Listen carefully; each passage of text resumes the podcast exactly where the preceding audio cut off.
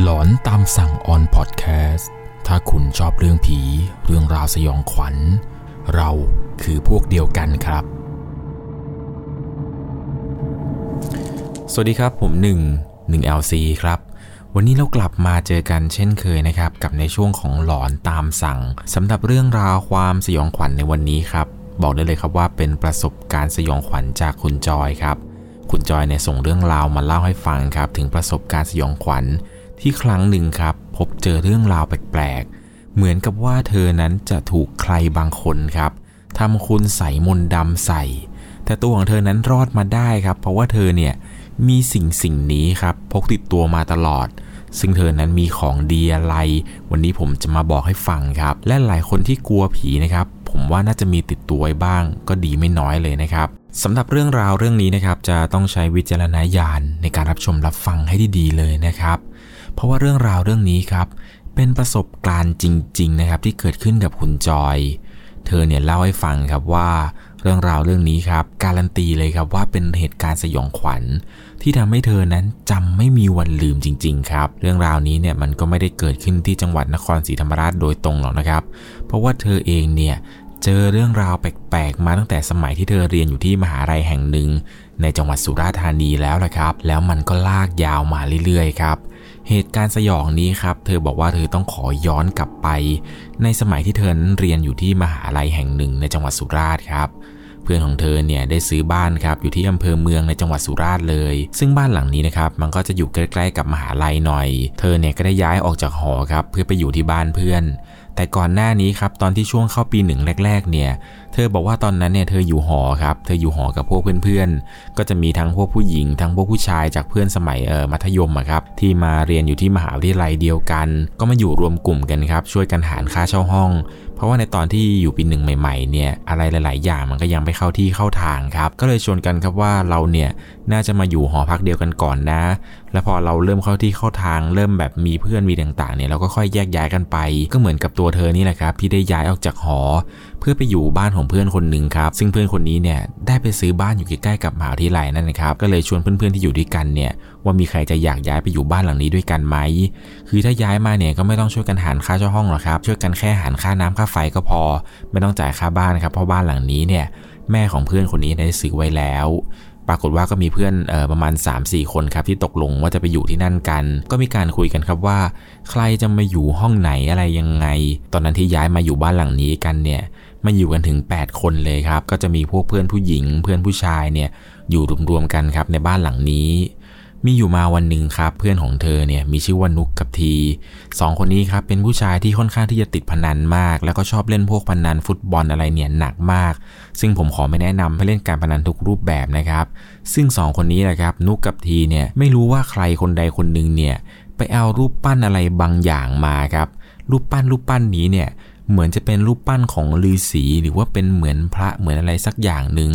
ซึ่งตัวของเธอเองเนี่ยทีแรกก็ไม่รู้ครับว่ารูปปั้นที่เพื่อนเอามาเนี่ยมันคืออะไร ซึ่งสิ่งสิ่งนี้นะครับที่เพื่อนเอาเข้ามาในบ้านเนี่ยพออามาถึงครับ เพื่อนมันก็มาตั้งไว้ที่หลังทีวี ทีแรกเห็นเนี่ยเธอก็ไม่รู้จักหรอกครับว่ามันคืออะไร เห็นแต่ว่ามันเป็นรูปหล่อครับใส่กรอบพระแล้วก็มีสร้อยห้อยคอด้วย ที่แรกเนี่ยเข้าใจว่าเป็นพระครับก็เลยหยิบสร้อยเส้นนั้นเนี่ยจากบนหลังทีวีเนี่ย ไปวางไว้บนหิ้งพระในบ้านครับ ซึ่งเป็นคนละตำแหน่งกัน หลังจากนั้นเนี่ย เธอก็เจอเรื่องราวแปลกๆทันทีในคืนนั้นเลย เธอเนี่ยเล่าให้ฟังครับว่า ในคืนนั้นครับหลังจากที่เธออาบน้ำแต่งตัวอะไรเสร็จเรียบร้อยแล้ว เตรียมจะเข้านอน เธอเนี่ยได้ไหว้พระสวดมนต์ก่อนครับ หลังจากนั้นเนี่ยเธอก็เข้านอนไป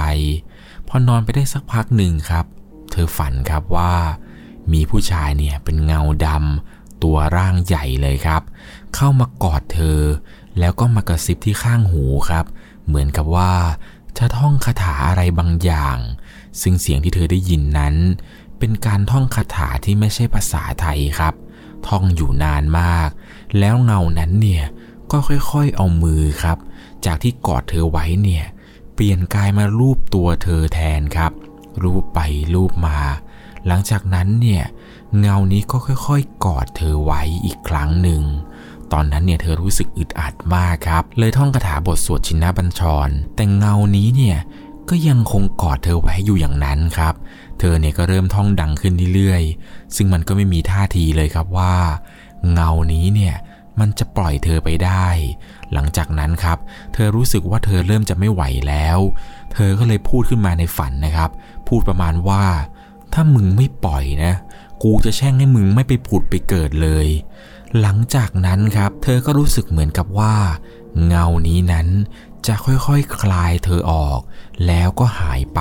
พอเธอได้สติครับ เธอก็ตื่นขึ้นมากรีดลั่นบ้านเลยครับ แล้วหลังจากนั้นเนี่ย เธอก็ลุกขึ้นมาครับรีบท่องคาถาบทสวดชินบัญชรอีกครั้งหนึ่ง ช่วงเวลาตอนนั้นเนี่ยมันช่วงเวลาประมาณตีสามกว่าแล้ว ตื่นขึ้นมาเนี่ยก็ยังเห็นอยู่ครับว่า เพื่อนเนี่ยมันยังนอนหลับอยู่ข้างๆ ไม่รู้ตัวเลยว่าเมื่อสักครู่นี้นั้น เธอเพิ่งจะโดนผีอำไป แต่เธอเนี่ยก็ไม่ได้ปลุกเพื่อนให้ตื่นครับ ในคืนนั้นเนี่ยหลังจากที่เจอ เธอก็ท่องบทสวดชินบัญชรไป แล้วหลังจากนั้น เธอก็ไม่ได้พบเจอเรื่องราวอะไรแปลกๆ นี้อีกครั้งหนึ่งเหมือนกับว่าทุกอย่างเนี่ยจะเป็นปกติแล้วครับ แต่หลังจากนั้นอยู่มาอาทิตย์หนึ่งครับวิชาภาคเรียนของเธอที่เธอเรียนนั้น เป็นวิชาสาขาการประมงครับ อาจารย์เนี่ยได้มอบหมายครับว่านักเรียนทุกคนนิสิตทุกคนเนี่ยจะต้องไปฝึกงานครับ ซึ่งที่ที่เธอจะไปเนี่ยเป็นฟาร์มกุ้งแห่งหนึ่งครับที่อำเภอศรีชน จังหวัดนครศรีธรรมราช การฝึกงานในครั้งนี้ครับใช้ระยะเวลาประมาณ 6 เดือน ซึ่งจะต้องไปประจำอยู่ที่นู่นเลย เพื่อเรียนรู้งานครับว่าสาขาที่เธอล่ำเรียนมาเนี่ยสาขาประมงเนี่ยจะต้องใช้อะไรบ้างหลังจากเรียนจบแล้ว วิชาอะไรต่างๆ ที่ร่ำเรียนมาเนี่ยจะสามารถนำมาประยุกต์ใช้อะไรต่างๆเนี่ยได้จริงหรือไม่ พอถึงอาทิตย์ที่เธอจะต้องไปฝึกงานครับที่อำเภอศรีชนเนี่ยวันนั้นเนี่ยปู่กับย่าของเธอครับเป็นคนอาสาขับรถไปส่งที่ฟาร์ม ซึ่งในตอนที่นั่งรถไปเนี่ยก็มีถั่วของเธอ มีปู่มีย่า แล้วก็มีเพื่อนที่มาด้วยกันครับอีกประมาณ 2 คน ก็พากันนั่งรถไปครับจากสุราษฎร์เนี่ยไปถึงที่สีชนเนี่ยประมาณช่วงเวลาเออสิบเอ็ดโมงกว่าแล้ว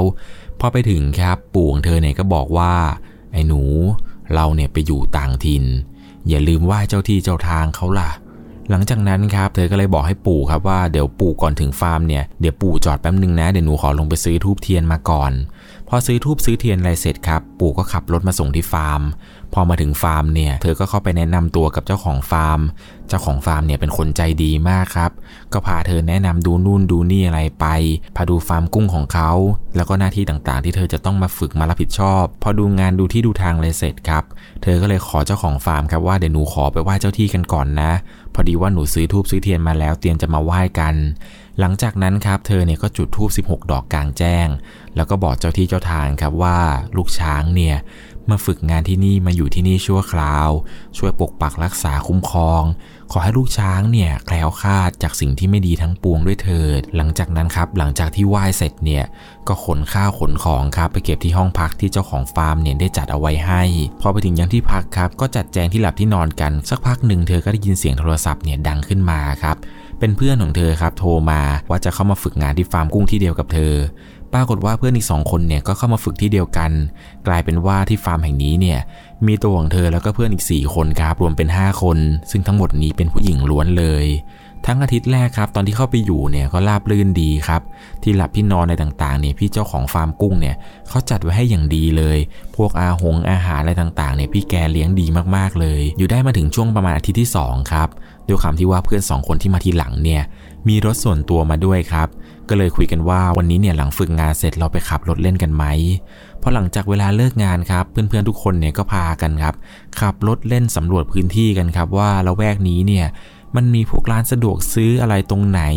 มีร้านอาหารอะไรอร่อย พวกทางสรรพสินค้าอะไรยังไงเนี่ยมันอยู่ตรงไหน ทุกคนเนี่ยก็ขับรถสำรวจกันหมดเลยครับ ตอนนี้เนี่ยก็เริ่มรู้แล้วละครับว่าเวลาหิวข้าวเนี่ยอยากกินของอร่อยต้องไปตรงไหน อยากกินพวกอาหารญี่ปุ่นต้องไปอะไรยังไงพอหลังจากที่สำรวจเสร็จครับ ทุกคนเนี่ยก็กลับมาที่ห้องพักกัน ซึ่งห้องพักที่เธอพักกันเนี่ยที่พี่เจ้าของนั้นจัดไว้ให้ มันเป็นห้องแถวเก่าๆครับเป็นบ้านชั้นเดียว มีประมาณ 3 ห้องครับ เธอกับเพื่อนเนี่ยอยู่ที่ห้อง 1 กับห้อง 2 ส่วนพี่ที่ดูแลฟาร์มเนี่ยจะอยู่ที่ห้อง 3 ซึ่งเป็นห้องถัดไป หลังห้องพักของพวกเธอครับจะเป็นสวนมะพร้าว ส่วนทางด้านซ้ายและด้านขวาเนี่ยจะเป็นป่าทึบเลยครับ มีต้นไม้เนี่ยขึ้นปกคลุมอย่างแน่นหนา ซึ่งตรงนั้นเนี่ยเป็นป่าที่ไม่ได้มีรั้วกั้นอะไรเลยครับ เรียกได้ว่าถ้าเกิดว่าจะเดินเข้าไปในป่าเนี่ย ก็สามารถเดินจากห้องพักเนี่ยเข้าไปในป่าได้เลย อยู่มาได้ประมาณช่วง 2 เดือนแรก ๆ ครับ เพื่อนของพวกเธอที่มาฝึกงานด้วยกันเนี่ย ก็มักจะไปเที่ยวกลางคืนกันครับ แล้วก็จะกลับมากันเวลาประมาณตีสี่ตีห้าส่วนตัวของเธอเองเนี่ยไม่ค่อยชอบไปเที่ยวกลางคืนครับ บวกกับว่าเป็นคนที่ไม่ดื่มแอลกอฮอล์อยู่แล้วด้วย ก็จะขอเพื่อนอยู่ที่ห้องพักตลอดเลยครับ จะไม่ได้ออกไปไหนเเพื่อนๆสี่คนเนี่ยมันมักจะออกไปเที่ยวกันอยู่เป็นประจำครับหลังเลิกงาน เธอเนี่ยมักจะอยู่คนเดียว แล้วในค่ำคืนนั้นครับ เป็นเวลาเดียวกันกับที่เพื่อนๆเนี่ยออกไปเที่ยวกัน ตอนนั้นเนี่ยเป็นเวลาตีสามกว่าแล้ว เธอก็ดันฝันแปลกๆอีกแล้วครับ ครั้งนี้เนี่ยเธอฝันเห็นผู้ชายตัวใหญ่ครับ ร่างสูงมากเป็นเงาดำซึ่งครั้งนี้เนี่ยมันไม่เหมือนกับครั้งก่อนที่เธอฝันเห็นครับ เพราะว่าครั้งนี้นั้น เงาดำที่เธอเห็น ไม่มีหัวครับ เงานั้นเนี่ยไม่มีหัว นอนอยู่ใกล้ ๆ กับตัวของเธอ ซึ่งเงานี้นั้นก็ลุกขึ้นมาครับ แล้วก็จับไปที่ขาของเธอ หลังจากนั้น เงานี้ ก็ค่อยๆลุกขึ้นมานั่งบนหน้าอกของเธอครับ ตอนนั้นเนี่ยตัวของเธอหายใจไม่ออกเลย คิดอยู่ในหัวตลอดเลยครับว่า ออกไป ออกไป แต่ไล่ยังไงครับ เงานี้ที่เขาเห็นว่าเป็นชายร่างใหญ่แล้วไม่มีหัวเนี่ย ก็ยังคงนั่งอยู่บนอกของเธอ เธอก็ไม่รู้จะทำอย่างไรครับ ในตอนนั้น นึกขึ้นได้ครับว่า นึกถึงพ่อกับแม่ครับ ในหัวเนี่ยพยายามนึกถึงพ่อกับแม่ แล้วก็คิดตลอดเลยครับว่า พ่อจ๋าแม่จ๋าช่วยหนูด้วย ตอนนั้นเนี่ยเธอรู้สึกเหมือนกับว่าลิ้นเนี่ยจะจุกอยู่ที่ปากครับ ทรมานมาก จะพูดเปล่งเสียงเนี่ยก็พูดไม่ได้ครับ เงานั้นเนี่ยยังคงนั่งอยู่บนอกทำให้เธอนั้นเริ่มจะหายใจไม่ค่อยออก แต่พอหลังจากที่นึกถึงพ่อกับแม่ครับ ก็เหมือนกับว่าจะหลุดจากอาการผีอำขึ้นมาได้ ตอนตื่นขึ้นมาครับ เธอเนี่ยมองไปรอบห้องครับ ปรากฏว่าก็ไม่เจอเพื่อนแล้วก็ไม่เจออะไรทั้งนั้น ในตอนนั้นเนี่ยอยู่ตัวคนเดียว ก็เลยรีบวิ่งออกไปนอกห้องครับ วิ่งไปที่ศาลเจ้าที่ครับที่เธอเนี่ยไหว้ในตอนครั้งแรกที่มาถึง ตอนนั้นเนี่ยช่วงเวลาประมาณตีสามกว่า ด้วยความกลัวของเธอเนี่ยไม่รู้จะทำอย่างไรครับ ก็เลยทำการจุดธูปไหว้พระไหว้สิ่งศักดิ์สิทธิ์ทั้งหมดที่อยู่ตรงนั้นนะครับ บอกว่าให้ท่านเนี่ยช่วยคุ้มครองลูกช้างด้วยเถิด แล้วหลังจากนั้นครับหลังจากที่ไหว้เสร็จเนี่ยเธอก็รีบวิ่งกลับเข้าไปในห้องครับ ตอนนั้นเนี่ยเธอบอกว่าเธอไม่ได้นอนเลยครับในค่ำคืนนั้น เพราะว่าตัวของเธอนั้นไม่กล้านอนครับ กลัวว่าถ้านอนเนี่ยจะเจอดวงวิญญาณดวงนั้นอีกครับ เธอเนี่ยนั่งรอเพื่อนจนถึง6โมงเช้าเลย เพื่อนเนี่ยมันก็กลับมาจากเที่ยวครับ กลับมาถึงเนี่ยมันก็มานอนต่อ เธอเนี่ยก็ไม่ได้เล่าให้เพื่อนฟังครับ ว่าเมื่อคืนเนี่ยเธอฝันเห็นอะไรยังไง พอหลังจากนั้นครับช่วงเวลาประมาณเที่ยงกว่าๆทุกคนเนี่ยก็ตื่นขึ้นมาครับ เพราะว่าจะต้องเข้างานตอนบ่าย ในคืนนี้ครับ เธอเนี่ยพูดดักกับเพื่อนไปเลยครับว่า เฮ้ยพวกมึง คืนนี้เนี่ย ให้ใครคนหนึ่งอยู่เป็นเพื่อนกูได้ปะวะ มึงออกไปเที่ยวกันหมดเลยอะถ้ากูเป็นอะไรขึ้นมาใครจะช่วยกูวะ เพื่อนอีกคนหนึ่งครับที่ชื่อว่าออยเนี่ยก็เลยบอกว่า เออเออเดี๋ยวคืนนี้ก็อยู่กับมึงเอง โอเคไหม เธอเนี่ยก็บอกว่าโอเค อย่างน้อยๆเนี่ยถ้ามึงมีอยู่เป็นเพื่อนเนี่ยก็ยังอุ่นใจเลยวะ เธอเนี่ยบอกว่าที่พักของเธอเนี่ยมันก็มีแต่ป่าน่ากลัวทั้งนั้นเลยครับ พอตกดึกเนี่ยเธออยู่คนเดียวเนี่ยมันก็วังเวงยังไงไม่รู้ แต่โชคดีหน่อยครับ ที่คืนนี้เนี่ยมีเพื่อนมาอยู่ด้วย ทีแรกคิดว่าออยจะอยู่คนเดียวครับ แต่ปรากฏว่ามีเพื่อนอีกคนหนึ่งเนี่ยอยู่ด้วยกัน ปรากฏว่าในคืนนี้เนี่ยเธอมีเพื่อนอยู่ด้วยกัน 3 คนแล้วครับ เพื่อนคนอื่นๆอีก 2 คนเนี่ยก็ออกไปเที่ยวกันตามปกติเลย หลังจากที่เพื่อน 2 คนนั้นออกไปครับ ทั้ง 3 คนเนี่ยก็นั่งเปิดดูทีวี ดูหนังดูละครกันไป พอหลังจากละครจบครับ ทุกคนเนี่ยก็แยกย้ายกันไปอาบน้ำอาบท่า หลังจากนั้นกลับมาก็มาสวดมนต์กัน แล้วก็เข้านอนกันไป คราวนี้ครับในค่ำคืนนี้เนี่ย ตัวของเธอเองก็ฝันอีกแล้วครับ คราวนี้เธอฝันเห็นผู้ชายคนเดิมเลยครับ เป็นเงาดำมืดสนิทที่ไม่มีหัว แต่คราวนี้ครับ คราวนี้เนี่ยเงาดำตัวนั้นที่เธอเห็นเนี่ยมาแรงกว่าทุกครั้งเลยครับ รอบนี้เนี่ยเงานี้มาแรงมาก ตอนที่เธอหลับอยู่นั้น เงาเงานี้ครับมายืนอยู่บนหัวนอนของเธอ ลักษณะคือชายรูปสูงใหญ่ ยืนค้ำหัวนอนเธอ ชายคนนี้เนี่ยไม่มีหัว หลังจากนั้นครับ ไอ้เงาที่เธอเห็นเนี่ยก็ค่อยๆเดินไปเดินมารอบๆตัวเธอ เธอก็ลืมตาตื่นขึ้นมาดูครับพอเธอลืมตาขึ้นมาเท่านั้นแหละครับ เธอก็เห็นครับว่า มีผู้ชายคนหนึ่งครับ เดินอยู่ในห้องของเธอ ซึ่งผู้ชายคนนี้ครับ ลักษณะสูงใหญ่เหมือนกับเงาที่เธอเห็น และที่สำคัญ ชายคนนี้ครับ ไม่มีหัว ค่อยๆเดินไปเดินมาครับ พื่อนๆของเธอที่นอนด้วยกันสองคนข้างๆ เนี่ย ทุกคนยังคงนอนหลับสนิท ไม่รู้เรื่องเลยครับว่ามีอะไรแปลกๆเกิดขึ้น ชายคนนั้นที่เธอเห็นว่าเดินไปเดินมาเนี่ย ก็มาหยุดอยู่ที่ตำแหน่งที่เธอนอนครับ ชายคนนั้นเนี่ยนั่งคุกเข่าลงครับ แล้วก็เอามือเนี่ย จับที่ขาทั้งสองข้างของเธอ แล้วก็ยกขาเธอขึ้นครับ ตอนนั้นเนี่ยเธอตกใจมากครับ พยายามกดขาตัวเองลง แต่ทำอย่างไรก็ไม่สามารถเอาขาลงมาได้ครับ ตอนนั้นเนี่ยจะพยายามสะกิดเพื่อนครับ แต่ปรากฏว่าลองขยับซ้ายขยับขวา ก็ทำไม่ได้ครับ จะส่งเสียงร้องให้เพื่อนตื่นเนี่ยยังทำไม่ได้เลยพอเธอได้สติครับ เธอก็เริ่มท่องคาถาบทสวดชินบัญชรอีกครั้ง คราวนี้ครับ ดวงวิญญาณนี้ครับ ก็วางขาของเธอลง เธอเนี่ยก็เริ่มท่องบทสวดทินเป็นชรไปเรื่อยครับชยาสนากตาพุทธาเจตวะอะไรไปต่างๆ ดวงวิญญาณนี้วางขาเธอลง แล้วก็ค่อยๆลุกขึ้น แล้วก็ชี้ไปที่ตำแหน่งที่เธอนอน พอเธอท่องคาถาชินบัญชรไปเรื่อยๆครับ ดวงวิญญาณนี้เนี่ยก็ค่อยๆหายไปเหมือนกับรอบแรกที่เธอฝันอยู่ที่สุราษฎร์นั้นครับ แต่คราวนี้เนี่ยมันไม่ใช่ฝันครับ มันคือภาพที่เธอเห็นจริง ๆ พอเธอได้สติครับ เธอก็กรี๊ดดังมากครับทำเอาเพื่อนๆที่นอนด้วยกันข้างๆ เนี่ย ถึงกับตื่นขึ้นมาเลยครับ ถามว่าจอยจอยเป็นอะไรอะตอนนั้นเนี่ยเธอสติแตกมากครับ พี่ที่ดูแลฟาร์มที่ห้องอยู่ข้างๆกันเนี่ย ก็รีบตื่นขึ้นมามาเคาะประตูเสียงดังเลยครับ บอกว่าน้องเป็นอะไรไหม น้องโอเคเปล่า เธอก็บอกเขาว่าไม่เป็นไรครับพี่หนูฝันร้ายนิดหน่อย ช่วงเวลานั้นครับเพื่อนสองคนที่ไปเที่ยวกันมาเนี่ย ก็กลับมาถึงที่ห้องพอดีครับ เห็นเพื่อนๆพวกเธอเนี่ยยังไม่หลับไม่นอนกันอีกก็เลยถามครับว่า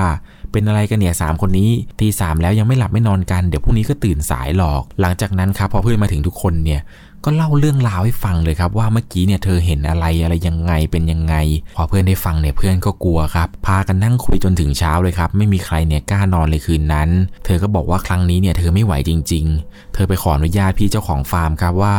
หนูไม่ไหวจริงๆอะพี่หนูเจอแบบนี้หนูขอกลับบ้านที่สุราษฎร์ไปทำบุญได้ไหมคะ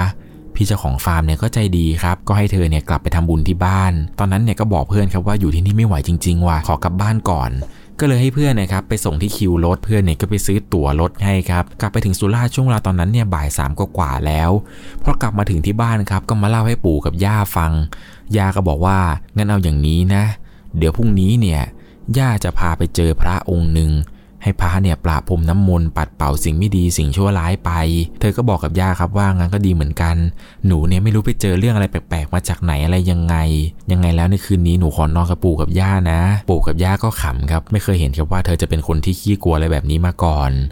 ตอนนั้นครับช่วงเวลาประมาณสองทุ่มกว่าๆด้วยความเหนื่อยล้าจากการเดินทาง แล้วก็การอดหลับอดนอนมา 2 คืนติดหลังจากที่เธอเจอเรื่องแปลกๆที่ฟาร์มกุ้งเนี่ยในคืนนี้ครับเธอก็เข้านอนไวหน่อย เธอก็เดินเข้าไปที่ห้องนอนของเธอครับ เพื่อที่จะหยิบหมอนหยิบผ้าห่มอะไรต่างๆ เนี่ยไปนอนกับปู่กับย่าครับพอเธอหยิบหมอนหยิบอะไรเสร็จครับ ระหว่างทางที่เธอจะเดินไปห้องปู่กับย่า เธอก็ดันเห็นครับว่ามีเด็กผู้หญิงคนหนึ่งครับ มายืนขวางหน้าเธอ เด็กผู้หญิงคนนั้นเนี่ยตัวไม่สูงมากครับ ผิวคล้ำดำผมสั้น ตัดผมหน้าม้า ยืนก้มหน้าอยู่ ในตอนแรกครับ เธอเข้าใจว่าเด็กผู้หญิงคนนี้เนี่ยน่าจะเป็นหลานของป้าครับ เพราะว่าเธอเนี่ยไม่ได้กลับบ้านมานาน คิดว่าป้าเนี่ยเอาหลานมาฝากไว้กับปู่กับย่าของเธอ เธอก็เลยถามครับว่า เอ้า มาตอนไหนอะ พี่เข้าบ้านมาตอนกลางวันทำไมพี่ไม่เห็นหนูเลย เด็กผู้หญิงคนนั้นครับ ที่เธอเห็นทีแรกนึกว่าเป็นหลานเนี่ย ก็ค่อยๆ เงยหน้าขึ้นมาครับ ปรากฏว่าเด็กผู้หญิงคนนั้นไม่ใช่หลานของเธอครับ เด็กผู้หญิงคนนี้จ้องมองเธอด้วยสายตาที่น่ากลัวมากตาของเด็กผู้หญิงคนนี้แดงกล่ำเลยครับ เธอเนี่ยตกใจสุดขีดครับ รีบวิ่งกลับเข้าไปที่ห้องตัวเองแล้วปิดประตูเสียงดังปั้งครับ ในตอนนั้นเนี่ยทำเอาปู่กับย่าเนี่ยตื่นขึ้นมาทันที แล้วปู่กับย่าเนี่ยก็รีบวิ่งไปดูเธอครับ แล้วก็ถามว่าเป็นอะไรหนู หนูเป็นอะไร เธอก็เล่าเรื่องราวต่างๆ ให้ฟังครับ ย่าของเธอเนี่ยก็บอกว่างั้นไม่เป็นไร เดี๋ยวคืนนี้เนี่ยย่านอนเป็นเพื่อน หลังจากนั้นครับในค่ำคืนนี้เนี่ย เธอก็ไม่ได้ฝันหรือเห็นอะไรแปลกๆเลย เช้าวันรุ่งขึ้นครับย่าก็รีบพาเธอเนี่ยไปที่วัดทันทีพอไปถึงที่วัดครับ ยังไม่ทันจะนั่งเลยครับ พระอาจารย์ที่ย่าพาไปเนี่ยก็ทักขึ้นมาเลยครับว่า เจอดีมาใช่ไหมล่ะ เด็กผู้หญิงน่ะตามมาด้วยนะน่ะเท่านั้นแหละครับตัวของเธอเนี่ยขนลุกสู้ขึ้นมาทันที รีบคานเข้ามากราบพระอาจารย์ทันทีเลยครับ ท่านเนี่ยก็ปะพรมน้ำมนต์ครับ แล้วก็ถามตัวเธอครับว่า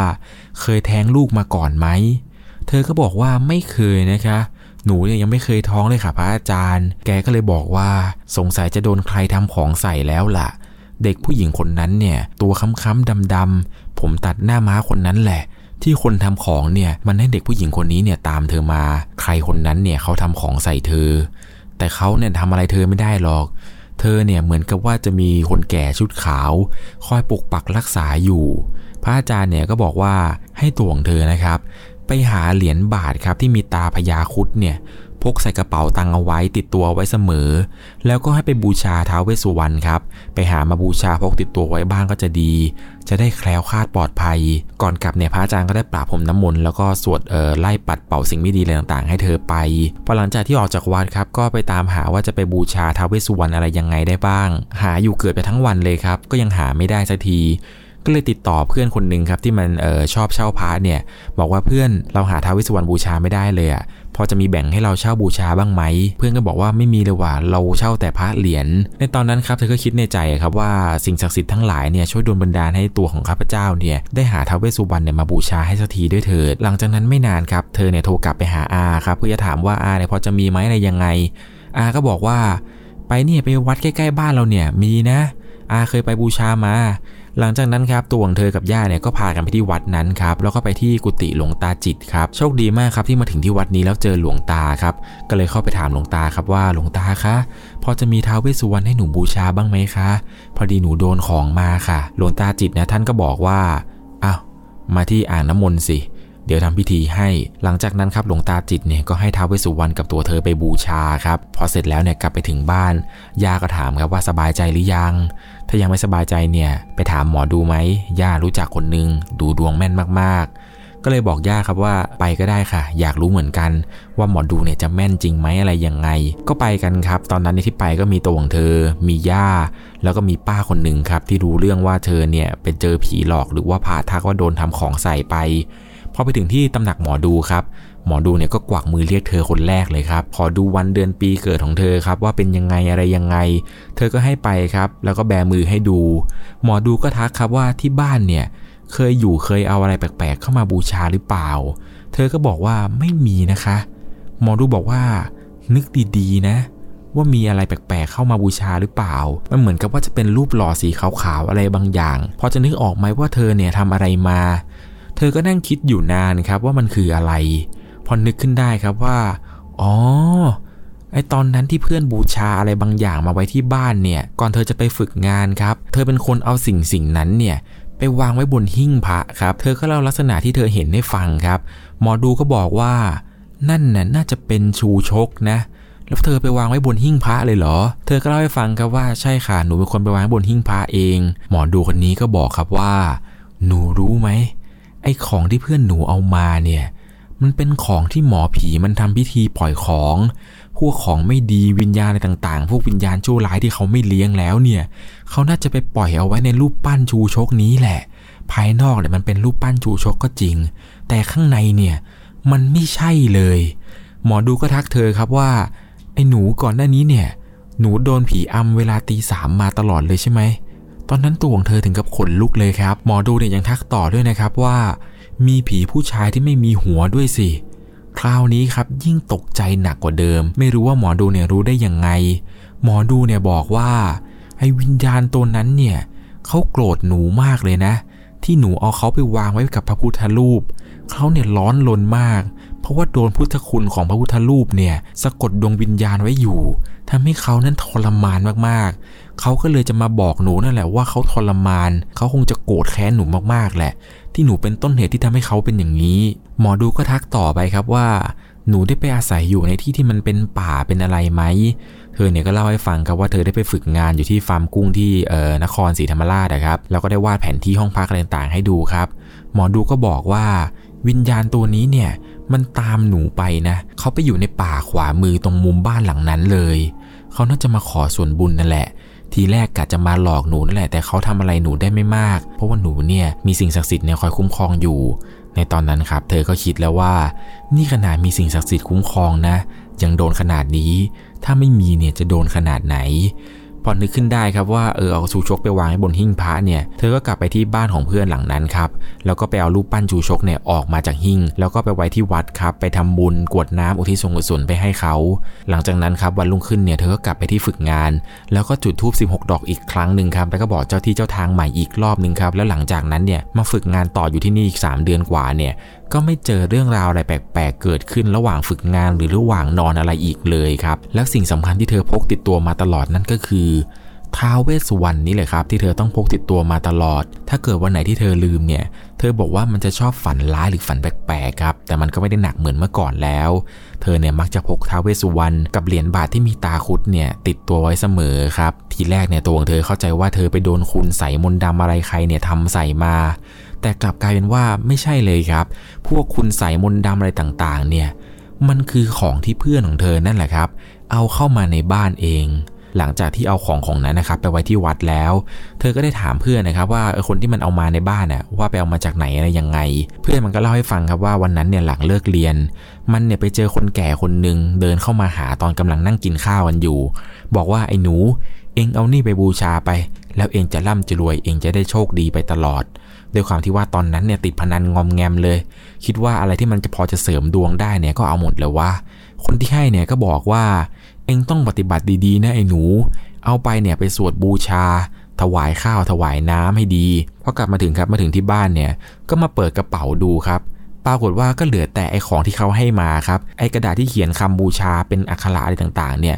มันหายไปไหนไม่รู้ครับ ก็เลยไม่ได้ท่องคาถาบูชา แล้วก็ไม่ได้ให้ข้าว ไม่ได้ให้น้ำแต่เวลาเดินผ่านไปผ่านมาครับ ก็ยกมือไหว้ตลอดเลย ทีแรกก็ไม่ได้คิดอะไรครับ ไม่รู้ด้วยซ้ำว่าเนี่ยมันคือชูชก แต่พอหลังจากวันนั้นครับที่เอาเข้ามาในบ้านเนี่ย ก็รู้สึกแปลกๆเหมือนกันครับ เพื่อนเนี่ยมันบอกว่าเวลานอนเนี่ยมันจะได้ยินเสียงคนเดินไปเดินมาอยู่ในบ้าน แล้วก็จะได้ยินเสียงเหมือนคนเนี่ย เอาไม้ครับทุบที่พื้นดังป๊อก ป๊อก ป๊อก ไอเสียงไม้ทุบพื้นเนี่ยมันจะดังทุกครั้งเลยครับ ที่ได้ยินเสียงคนเดิน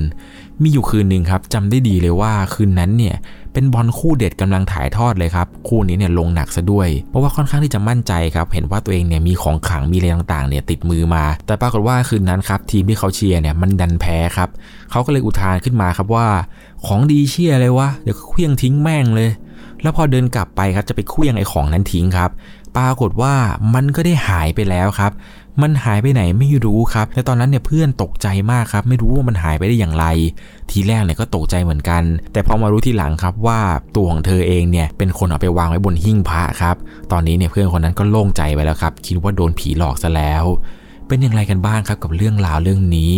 ผมพอจะเข้าใจเลยนะครับ พวกวิญญาณที่ไม่ดีไม่ดีอะไรต่างๆ เนี่ย แล้วก็ชอบมาสิงสู่อยู่กับพวกรูปปั้นของสิ่งศักดิ์สิทธิ์เนี่ย มันเหมือนกับว่าจะพยายามทำให้เราเนี่ยเข้าใจผิดครับ เข้าใจว่าตัวของเขาเนี่ย เป็นเทพเจ้าองค์นั้น เป็นนู่นเป็นนี่เหมือนกับสิ่งที่เรากำลังกราบไหว้ครับ แต่แท้จริงแล้วเนี่ยข้างในนั้นมันไม่ใช่เลยครับ มันเป็นดวงวิญญาณสัมภเวสี แล้วก็ผีตายโหงผีอะไรต่างๆ ที่เป็นดวงวิญญาณชั่วร้ายครับมาสิงสถิตอยู่แล้วมาแอบแฝงร่างของสิ่งศักดิ์สิทธิ์นั้นครับเพื่อดวงตาให้เรานั้นบูชาเขาครับเพราะว่าผมเนี่ยเคยเจอป้าคนหนึ่งครับแกเนี่ยกราบไหว้รูปปั้นฤาษีองค์หนึ่งครับผมขอไม่เอ่ยชื่อนะครับ แกเนี่ยกราบไหว้มานานครับแล้วเหมือนกับว่า แกเนี่ยมักจะป่วยด้วยอาการแปลกๆครับ โดยที่ไม่ทราบสาเหตุ ทุกครั้งที่แกป่วยครับ จะเป็นวันที่แกนั้นลืมถวายข้าวถวายน้ำกับรูปปั้นฤาษีองค์นี้เลยครับ ลูกสาวของแกเนี่ยด้วยคำที่ว่าไปถามพระมาครับว่า ไม่รู้ว่าแม่ของเธอเนี่ยเป็นอะไรป่วยแปลกๆ พระองค์นี้นะครับก็ถามว่าทุกวันนี้เนี่ยแม่เราเนี่ยกราบไหว้บูชารูปปั้นอะไรอะทำไมมันมืดมนไปหมดเลย หลังจากนั้นครับพระอาจารย์เนี่ยก็บอกว่าเดี๋ยวขอไปดูที่บ้านนะ ขอไปดูหน่อยว่ามันเป็นอะไรยังไงพอพระอาจารย์มาถึงที่บ้านครับ เชื่อไหมครับว่าพระอาจารย์เนี่ยแกบอกว่า อืม หนักเหมือนกันนะ ข้างในเนี่ยมีแต่พวกสัมภเวสีอยู่ทั้งนั้นเลย แล้วมันไม่ได้อยู่แค่ตัวเดียวนะ มันอยู่กันเยอะมากเลย มันมาแอบแฝงรูปปั้นฤาษีเนี่ยทำให้เราหลงเชื่อกราบบูชาพวกมันมาตั้งนาน ไอ้ผีพวกนี้เนี่ยมันได้ใจ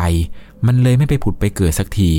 หลังจากนั้นครับพระอาจารย์เนี่ยก็เลยทำพิธีครับให้ลูกศิษย์เนี่ยทุบรูปปั้นนั้นทิ้งไปซะเลยครับพวกอาการต่างๆ การแปลกๆอะไรต่างๆของป้าคนนี้เนี่ยก็ค่อยๆ ดีขึ้นมาตามลำดับครับจนปัจจุบันเนี่ยป้าแกก็หายตามปกติแล้ว ใครคิดจะบูชาอะไรกันเนี่ยก็ระวังกันให้ดีๆนะครับ เป็นไปได้นะครับ อย่าไปรับของจากพวกอะไรแบบนี้จากคนแปลกหน้าหรือคนที่เราไม่รู้จักโดยเด็ดขาดเลยนะครับ เพราะว่าเราเนี่ยจะไม่รู้เลยครับว่า ของข้างในนี้เนี่ย มันใช่สิ่งศักดิ์สิทธิ์ที่เรากำลังจะบูชาจริง ๆ หรือไม่นะครับ จะได้ไม่ต้องมาเจอเรื่องราวสยองขวัญ เหมือนกับเรื่องราวที่ผมเล่าให้คุณฟังในวันนี้นี่แหละครับ ยังไงแล้วคืนนี้ก็ลองไปสำรวจหิ้งพระตัวเองดูนะครับว่ามีอะไรแปลกๆเนี่ยตั้งอยู่หรือเปล่านะครับ ก่อนจากกันไปในวันนี้ใครที่ฟังในตอนกลางคืนขอให้พาคุ้มครองนะครับอย่าลืมสวดมนต์ก่อนนอน ถ้าคุณชอบเรื่องผี เรื่องราวสยองขวัญ เราคือพวกเดียวกันครับ ยังไงวันนี้แล้วผมก็ต้องขอตัวลาไปก่อน พลาคุ้มครอง นอนหลับฝันดี ราตรีสวัสดิ์ครับ สวัสดีครับ